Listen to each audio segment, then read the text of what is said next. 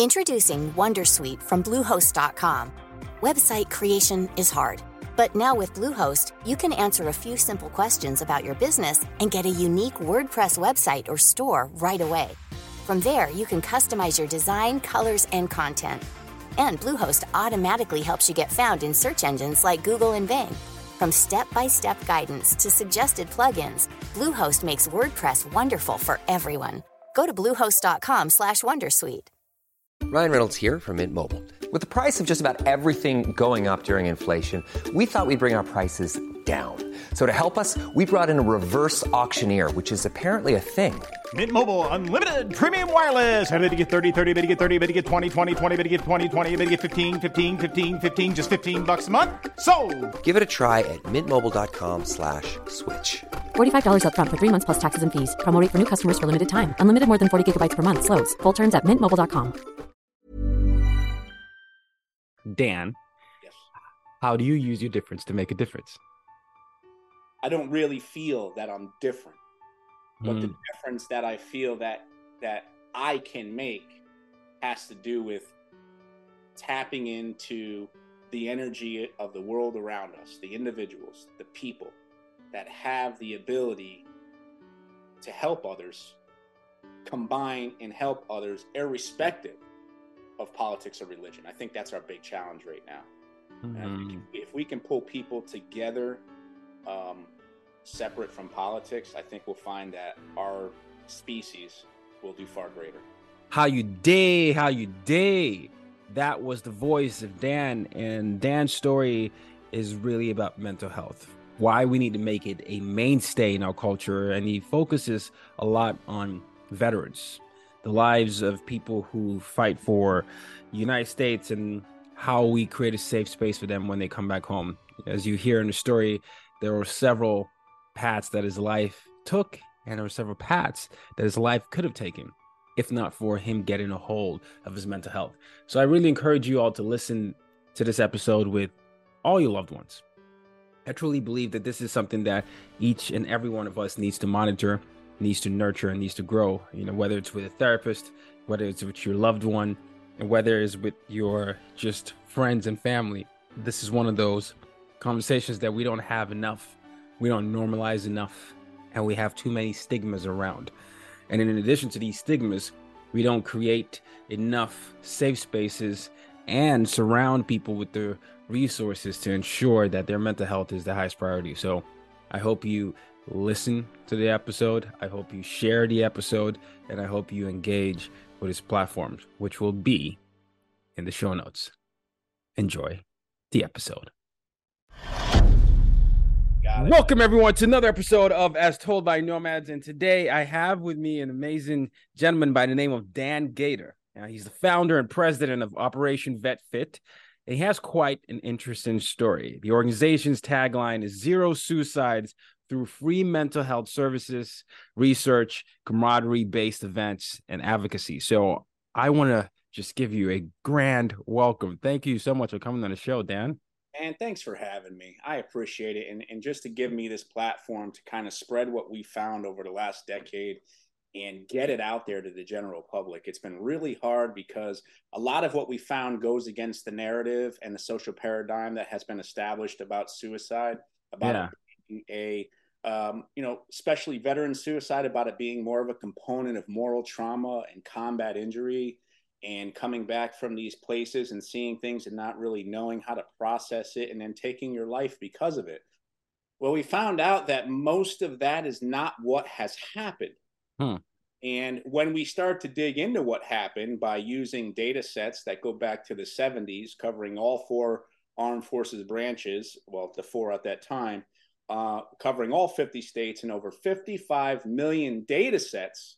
You want to know what's most highly associated with veteran suicide and also carries over into the civilian population? I do. Both the suicide rates are more associated with a veteran's discharge status, educational attainment, and whether or not they have any college. Well, a college and education, right? Yeah. The issue of deployment in combat has been shown study after study to be negatively correlated to suicides. So It's not combat causing people to want to commit suicide because of PTSD. So what is it, right? When did it start to spike? It was going down between 2000 and 2006, 2007. We've been at war. What happened in 2008, Tayo? That was the economic recession. Collapse. Yes, economic collapse, yes. So the economic collapse we've seen is more associated with the higher prevalence of suicides, veteran and civilian, than anything else. Why, right? And that's what we started asking ourselves. So it's 2012. My wife and I own a private fitness studio. I'm a combat vet. I served in Bosnia, Somalia, and Haiti. I was in the Marine Corps from 1992 to 1996. And I've always had a passion for fitness. I've always felt the relationship between fitness and mental health before I knew better. So we started giving out keys to our gym to area combat vets. Just giving them to them. 24-hour fitness facility, use it, exercise helps, we got you. That evolved into what we are today, which is a mental health agency. I went back to school, got my clinical licensure, did my thousands of hours of supervised clinical sessions, and now we're a mental health agency. But what we did is we asked ourselves, why is this happening? Why are veterans killing themselves? And then I started to dig into it. I'm like, well, wait a minute, I'm a combat vet. I have PTSD. I don't have ideations of suicide. What is that? Well, it happens to be that, I do have PTSD, been diagnosed with PTSD, and it greatly impacted my life, and I had denied it existed, not because of any stigma or anything, but because it wasn't impacting my life in a way that was taking me out. But getting back to what we realized was causing the crisis. Veterans were going to combat. Marines, soldiers, sailors, service members going into combat. They're coming back, some of them, a quarter of them, with post-traumatic stress. A quarter of them. Now, remember, that's 25%. We're going to talk about the other 75% who are doing really good here shortly. But what does this 25% represent? It represents primarily veterans who did not finish 4 years because they may have come home from combat with PTSD, with the behavioral manifestations, got in trouble, used drugs, got discharged, no longer have an honorable discharge status, meaning that they no longer have the access to educational, mental health, medical, or financial resources that most veterans get with an honorable discharge. Why is that important? Because it ties into everything, right? You get out, veterans miss the military. Why do they miss the military? Not because of the bull, but because of the camaraderie, the brotherhood, the love, the sense of commitment and trust of one another. Then they get out, they don't have that. They get kicked out, and not only do they not have that, but then they have the stigma that goes with being a piece of crap that got kicked out of the armed forces. But he served 2 tours in Iraq. So what happened? Where's the breakdown? So it goes back into this issue of the U.S. economy and what happened in 2008. And a lot of people have not put this together yet. So in 2008, when the suicide started going up, what else was happening? We had an economic collapse. Well, how does that affect the military? How does that affect suicides? Well, with the economic collapse came this forced downsizing. Do you remember the, what was the term they used? Sequestration? Oh, wow. That take me back. Yeah. Yeah. So I want you to take sequestration and put it up there in the cloud of, holy cow, this caused the suicide crisis, because that led to manpower reduction across all the branches. But we still had to do the same job. Better yet, we had to do 2 combat theaters and be the world's police force while reducing our sizes. So what does that do? That puts downward pressure on the troops, downward pressure on the command. Now you have all these combat vets that are coming back from combat, trying to get back to normal in this environment where now there isn't a normal, if you will, because what they were used to doing in the fleet as a Marine is now changing, because the sequestration cuts are leading to more pressure on each individual, because now more individuals have to do the work of less people. Huge morale and motivation impacts. And nobody wants to talk about it. Why? Because greed is accepted in society and victimization is exalted. Yeah. Wow. So you're saying a lot here, because for those that are listening, we had a very beautiful conversation before we hit record. You had said something to the effect of Western medicine doesn't always actually focuses on the symptoms as opposed to the cause. And I'm listening to you here, and it seems like the way we've approached mental health, specifically when it refers to veterans, is we've just been reacting on symptoms and not approaching the cause. You brought up a series of things. You said there's a correlation with the education level, the economy status, and then there's also this concept of having access to services. And then you discharge someone, you take away the access to a brotherhood or camaraderie there or sisterhood that they might have had. So they feel rejected, but the sense of identity they've been building throughout all this process, all of a sudden is something they have to come to terms with without actually any support, while there's a pressure to perform. And so what does that do to the mind when you're dealing with the economic woes, the lack of education based on what society is telling you that you need to have so that you can actually be economically viable? And then you still have no access for you to actually grow in that area. That takes a lot. It sure does. It sure does. And, you know, I've gone through almost being bankrupt, losing our home to foreclosure, being homeless, living in the back of our gym in a closet with my family, kind of been through that whole thing. And I know what that feels like. I know what it feels like to be poor. I know what it feels like to be without a home, to lose a home that you built with your family when you were 16 and you're the one who loses it. So yeah. I know how these compounding stresses impact our mental health. With the suicide crisis, we have, when we do our mental health intake, we're measuring anxiety, depression, PTSD symptoms, but we're also doing a biopsychosocial assessment to find out the childhood. What happened when they were a kid? What happened between their parents? These things compound.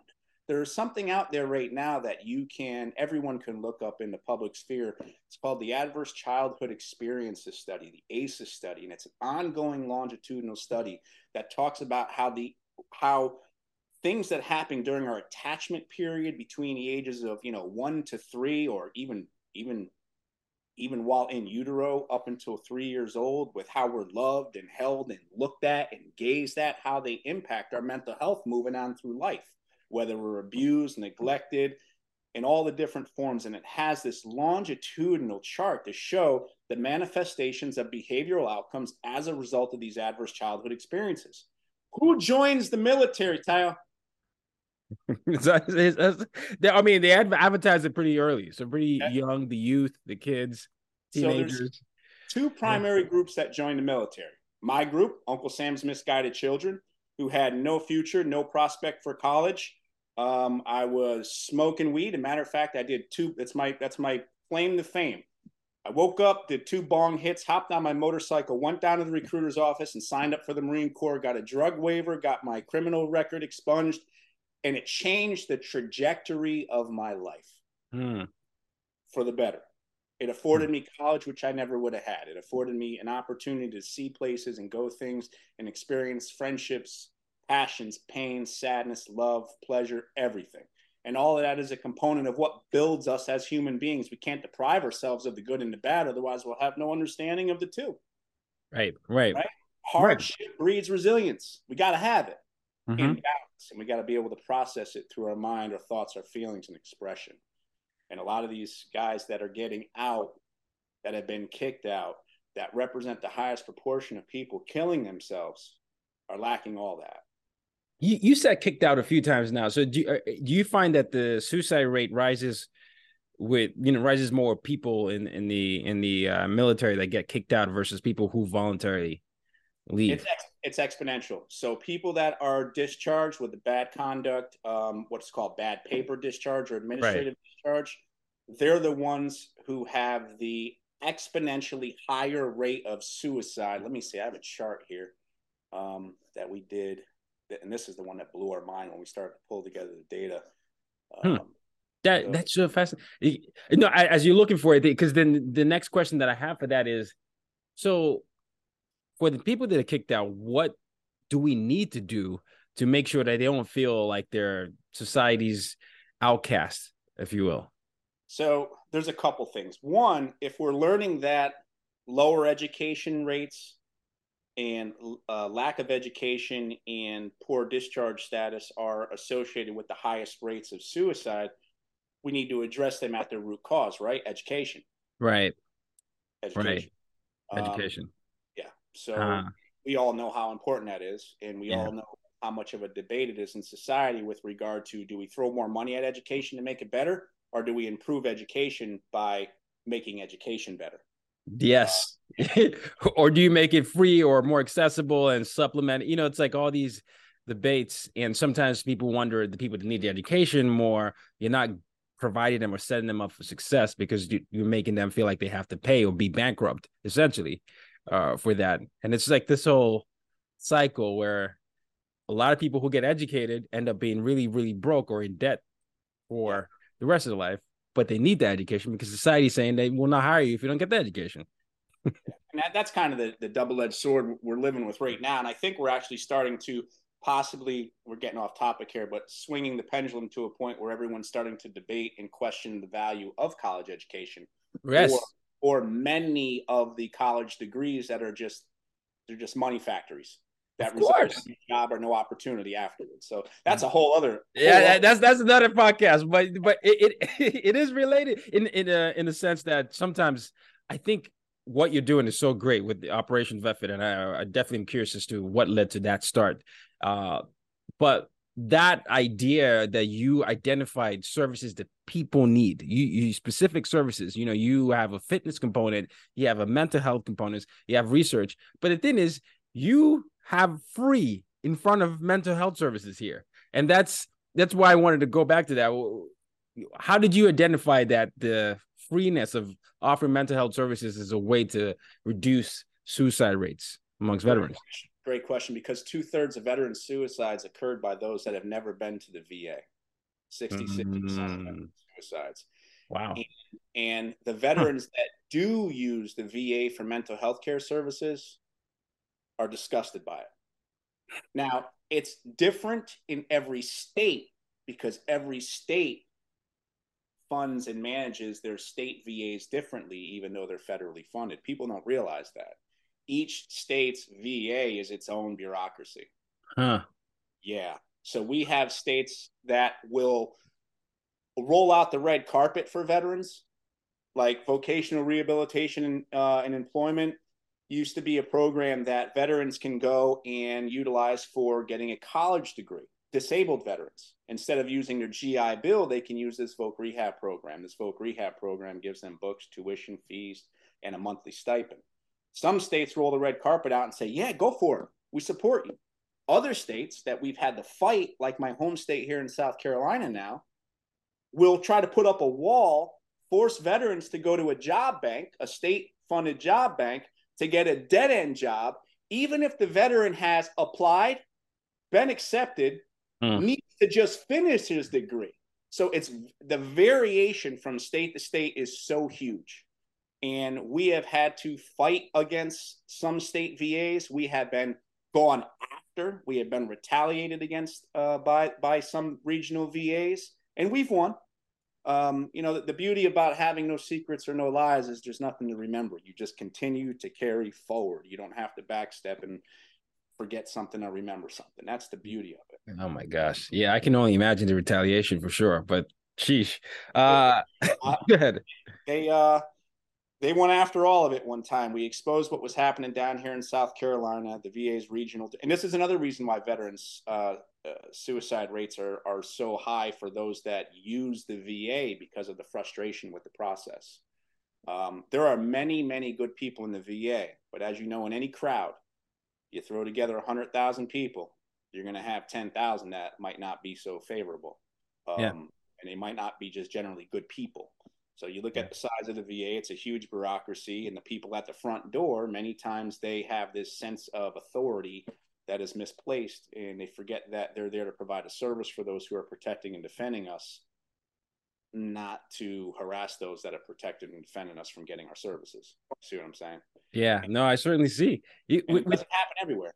No, I can only imagine because I mean, this is going to take a lot of unseating. You have to just change certain systems and certain mindsets. And people get used to a certain way of thinking, whether it's for profit or just, this is just human nature in that sense. I want to get to you because you figured out something after your tours that you needed to really solve. A lot of people in this podcast or who listen to this podcast, they are aspiring change makers or established change makers. They identify a problem and then they start creating an architecture around solving that problem. I wonder if you could walk the audience down as to what you did when you identified the problem and how you ended up building a whole business around that. That's a great question, man. I love talking about this. So like I said, it was 2012. My wife and I owned our gym. The Department of Defense, DOD, 22 a day study became a buzzword. Everything was 22 a day, 22 a day, 22 a day. So I started to research what the hell is happening. Why is this happening? And at the same time, we were going through some hardships of our own. So I started to go to the Danbury Connecticut Vet Center. That's where I lived at the time, and worked with a Dr. Thomas Quinn, who was fantastic. I think he saved my life. I think he saved our marriage. I think he's provided my children with a much better father. We're going back to 2011, 2012, 2013. And I said, hey, Tom, I'm going to start giving our combat vets gym keys because, man, I don't know what's going on with these guys or why they're killing themselves. But, exercise has always helped me. He goes, Dan, I think that's a great idea.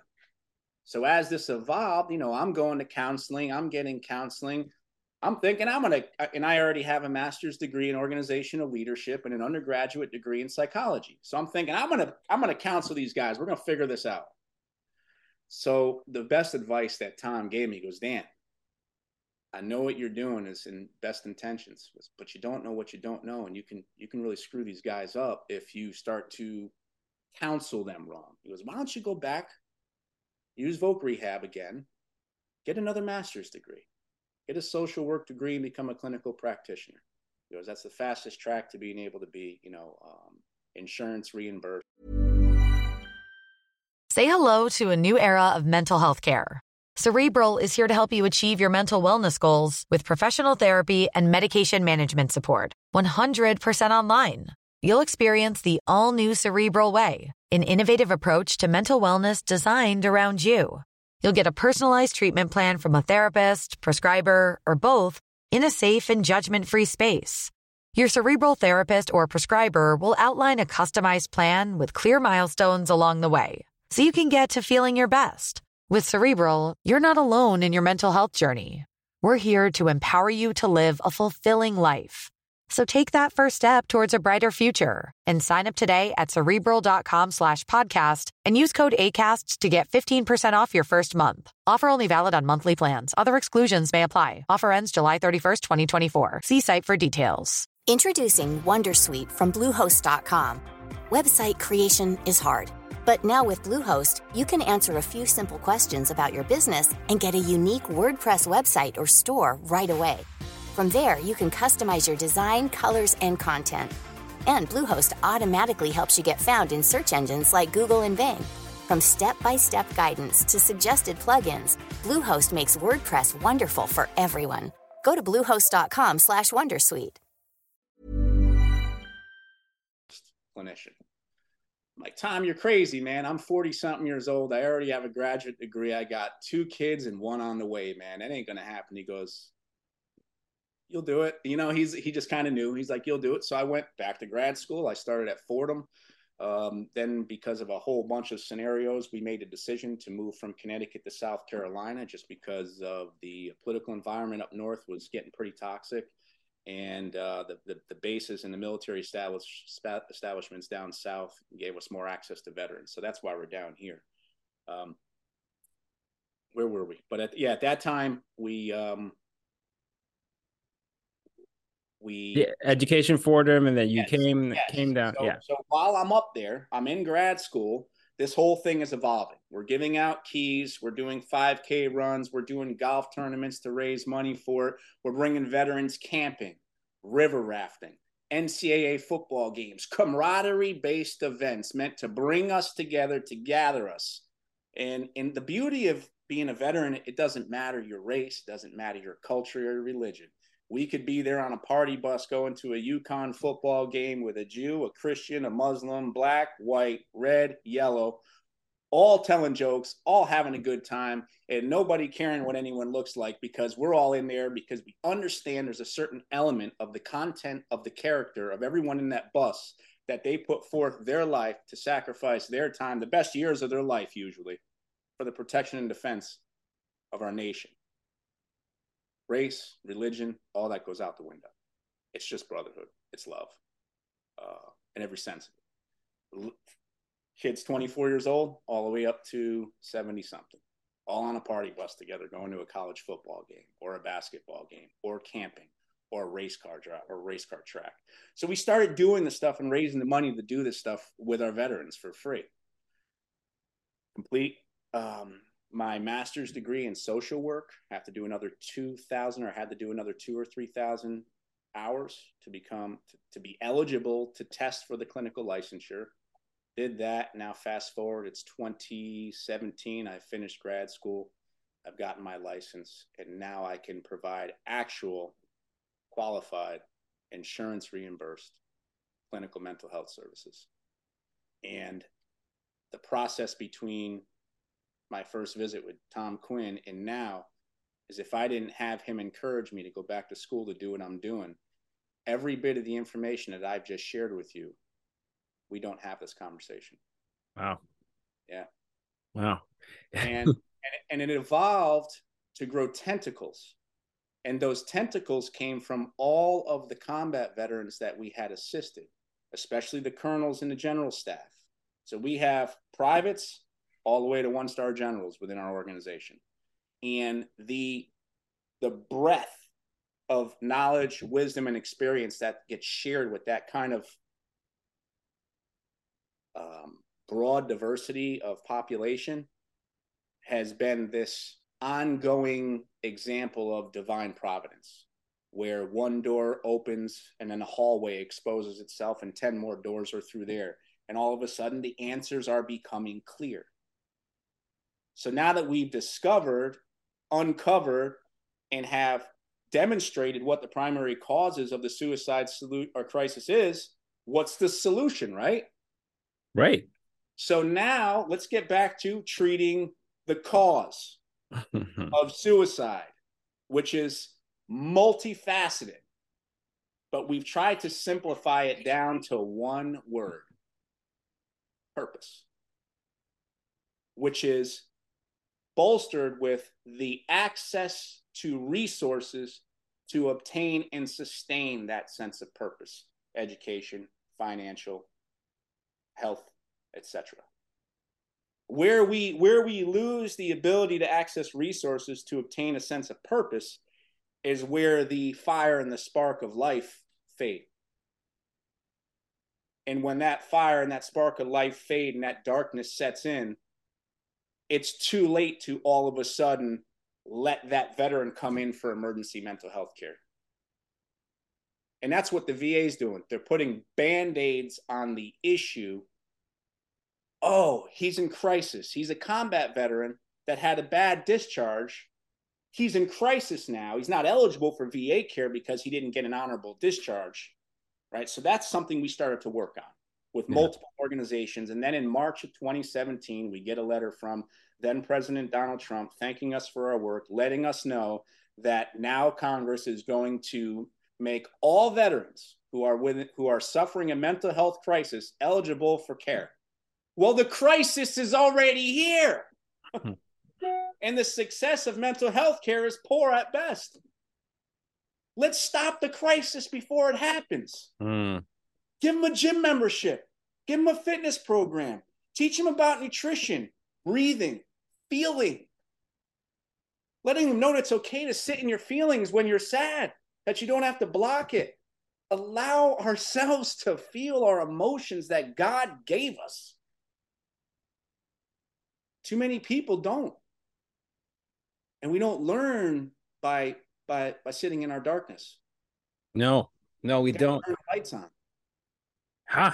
And then Operation Vet Fit was like the idea. It was like, okay, I have to do something about this. Yeah.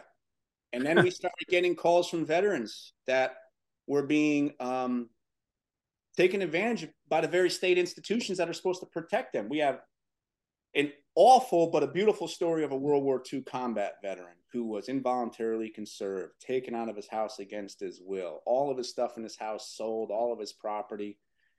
We caught wind of it. One of our veterans called us. We got involved. We had to fight the probate court. Then the probate appointed attorneys tried to come after us. We won. Probate court, because we brought the media in and we had TVs and cameras in the hearings, realized they had to take a quick turn to get this man back into his house, so they allowed us to fix it for him. We got him home.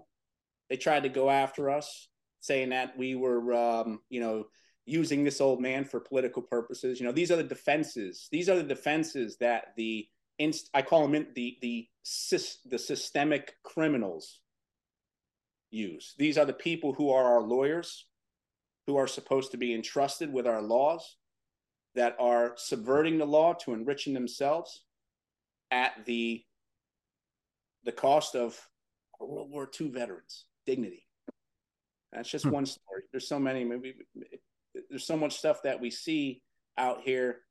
I can't even watch the news anymore because I don't even believe what's on there. I'm watching how these people who are elected and entrusted are turning their back on their oaths of office. They're turning their back on the American people. They're turning their back on the people who need it the most. And I know that's another subject too, but I always want to put that out there because our elected got to do better. It's not about them in the other party. It's about serving the people. If they can just push the politics out of their head and focus on what's real, we can get a lot of work done here. And that's, I'm glad you brought it up, because I think obviously, regardless of what side people are on, a lot of people right now are hurting. We see the effects of it multiple times when, you listen to accounts of people's stories. A big fear of mine, especially someone who, I started going to therapy in 2019, and it was right before the pandemic. It was the fall before the pandemic. And then I noticed a lot of interesting things happen to my anxiety, my PTSD flare up during the pandemic. You brought up camaraderie. There was a loss of community. There's this concept of self-worth, or this concept of what's the economy going to do? How is it going to make me feel valuable to society? And then you start wondering how to deal with those thoughts and where to go with those thoughts. Luckily, I was able to go to therapy throughout the pandemic as well. But if I didn't have that access to that, to someone to talk to help me develop coping mechanisms. Like you, I'm also into fitness, a way to process and deal with the muscle tension that will come from that, a way to breathe, to be mindful during those moments where you have an excessive worrying and persistent worrying. I don't know where I'd be today, if I'm being honest. I mean, it's just one of those situations where you're grateful for the access that you have to all those situations. And you wonder if other people can have just education around this. Yeah. Yeah. You want to know one of the biggest challenges that we see on that access question is it's hard enough to get a person to be vulnerable enough to ask for help. Yes. Everyone says, oh, just reach out and ask for help. There's tons out there. And then every time they ask for help, the door is slammed in their face. Yeah. That's what we have to stop. We have to, and I don't rely on society to create institutions and systems anymore. Because if we look at the history of charity and goodwill, where it all started and came from was usually the churches and the communities, not the government. The government is not to be trusted with mental health. We have a Congress filled with mentally ill people who have unresolved inferiority complex and drug addiction and alcoholism, who are dictating to you and me if we can go to a park without a mask on. Think about that. I don't care what party they're from. The number of people that are in the halls of Congress that need mental health help is scary. They're running America, and America is supposed to be the world leader. Wrap your head around that. There's a lot. It's a lot. And what our government's doing is they're sending money to the VA, and the VA's like, yeah, this is money. And here's what else we found that I hope I'm wrong about, and time proves me wrong. The VA is not interested in the solution to the veteran suicide crisis. The VA is interested in the funding the suicide crisis has created. Because if they were interested in the solution, we'd start implementing programs that treat the root cause of the suicide crisis, not the symptom, which is the behavioral and emotional manifestations that occur 10, 20, 30 years after our index traumas. Wow. Okay. Oh, for by the way, the audience, if you keep hearing VA, that's Veterans Affairs. Is that, am I correct in that? Yes. Yes. Okay. No, just making sure, because I was like, I think that's what it is. But it's you, what you're saying, right?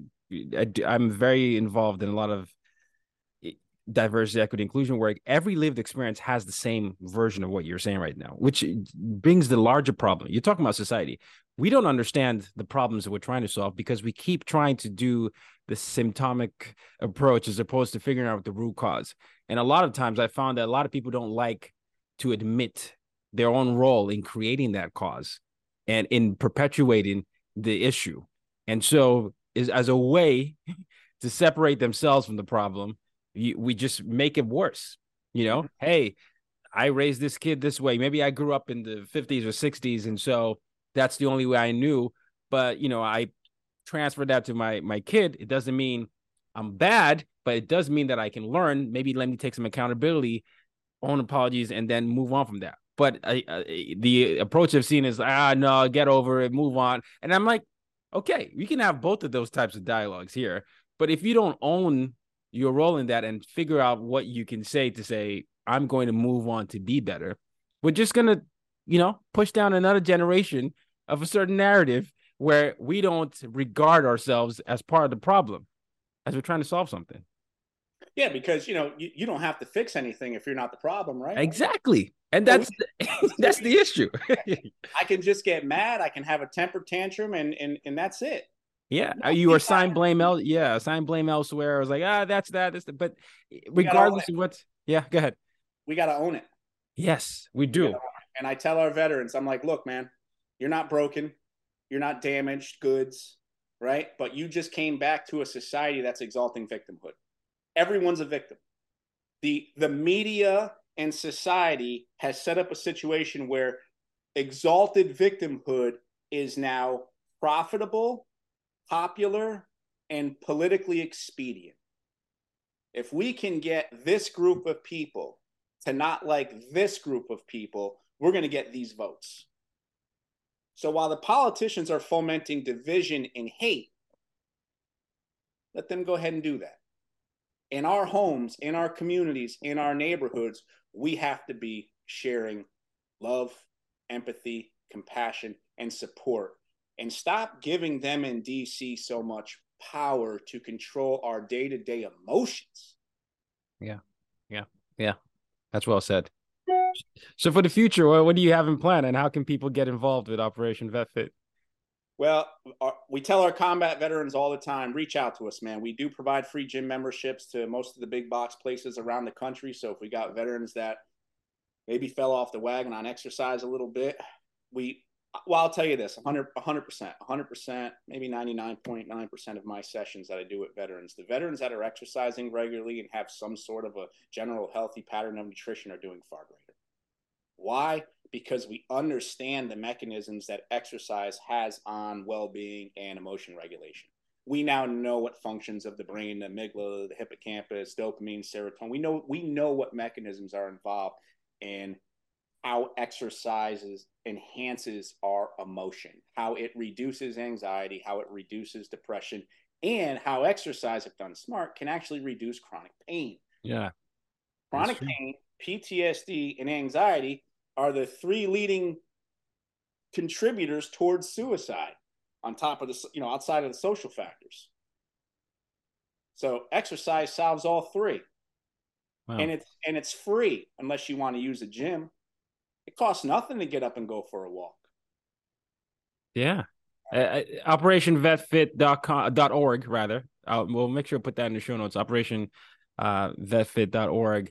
Zero suit size through free mental health services, research, camaraderie-based events, and advocacy. I think it's such a great mission. You know, Dan was introduced to me by a mutual friend, and one of the things, regardless of political affiliations, where you are, and I think Dan has done a great job of emphasizing this, is we have to get better at taking care of ourselves and the people around us. And that means looking beyond multiple things and really being honest as to why we're feeling. And we have to investigate belief systems we have and to see if it still serves us, right? You know, and then work towards that. How do we cope? How do we physically get fit, mentally get fit, you know, build a community of people who agree with the concept of mentally and physically getting fit. And then you find that you're going to find diverse mindsets regardless, because you're focusing on advancing your humanity in the process.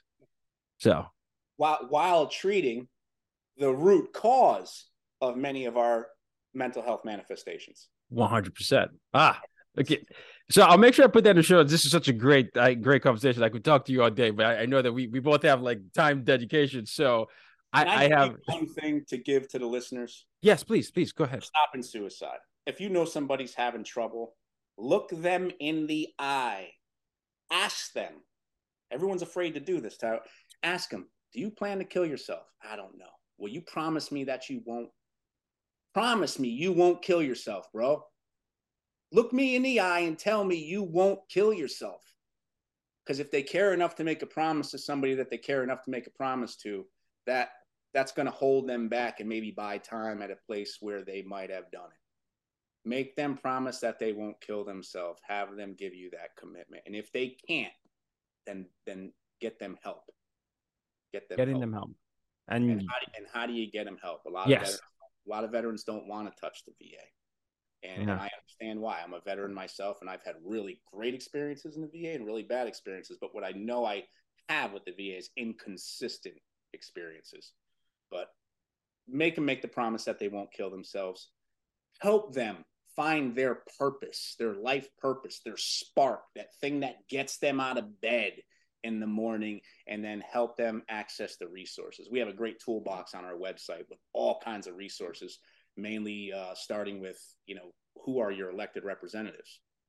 You know, part of fixing this is letting your elected know what's going on. Not that they're very reliable, not that they're going to change anything, but sometimes there's a feeling of independence and agency that comes with, I just wrote my senator and I let him know this happened. This is what's going on. And I asked him if he can do this. Huh. You know, there's a sense of self-control and agency when you do that. Then frustration when they don't do anything to change it, but at least you start with that feeling of agency. And that's awesome. My final question is my mission statement reframed as a question. So Dan, yes, how do you use your difference to make a difference? I don't really feel that I'm different, but the difference that I feel that I can make has to do with tapping into the energy of the world around us, the individuals, the people that have the ability to help others, combine and help others, irrespective of politics or religion. I think that's our big challenge right now. Mm-hmm. If we can pull people together, separate from politics, I think we'll find that our species will do far greater. There we have it. Dan, using this difference to make a difference by making us see beyond the minute details that divide us. So I really, really appreciate you coming on. This has been an incredible conversation. I know that many people are going to find a lot of solace listening to you and finding out that there are a bunch of resources that they can access. And I'm sure everyone knows someone that needs help in this regard. So thank you so much, Dan, for coming on the show. Appreciate what you're doing, man. God bless you. God bless you too. Kings, Queens, Royalty. Until next time, use your difference to make a difference. You've just been listening to the As Told by Nomads podcast. For more ways to reach out to Tayo and to use your difference to make a difference, head over to www.tayorockson.com.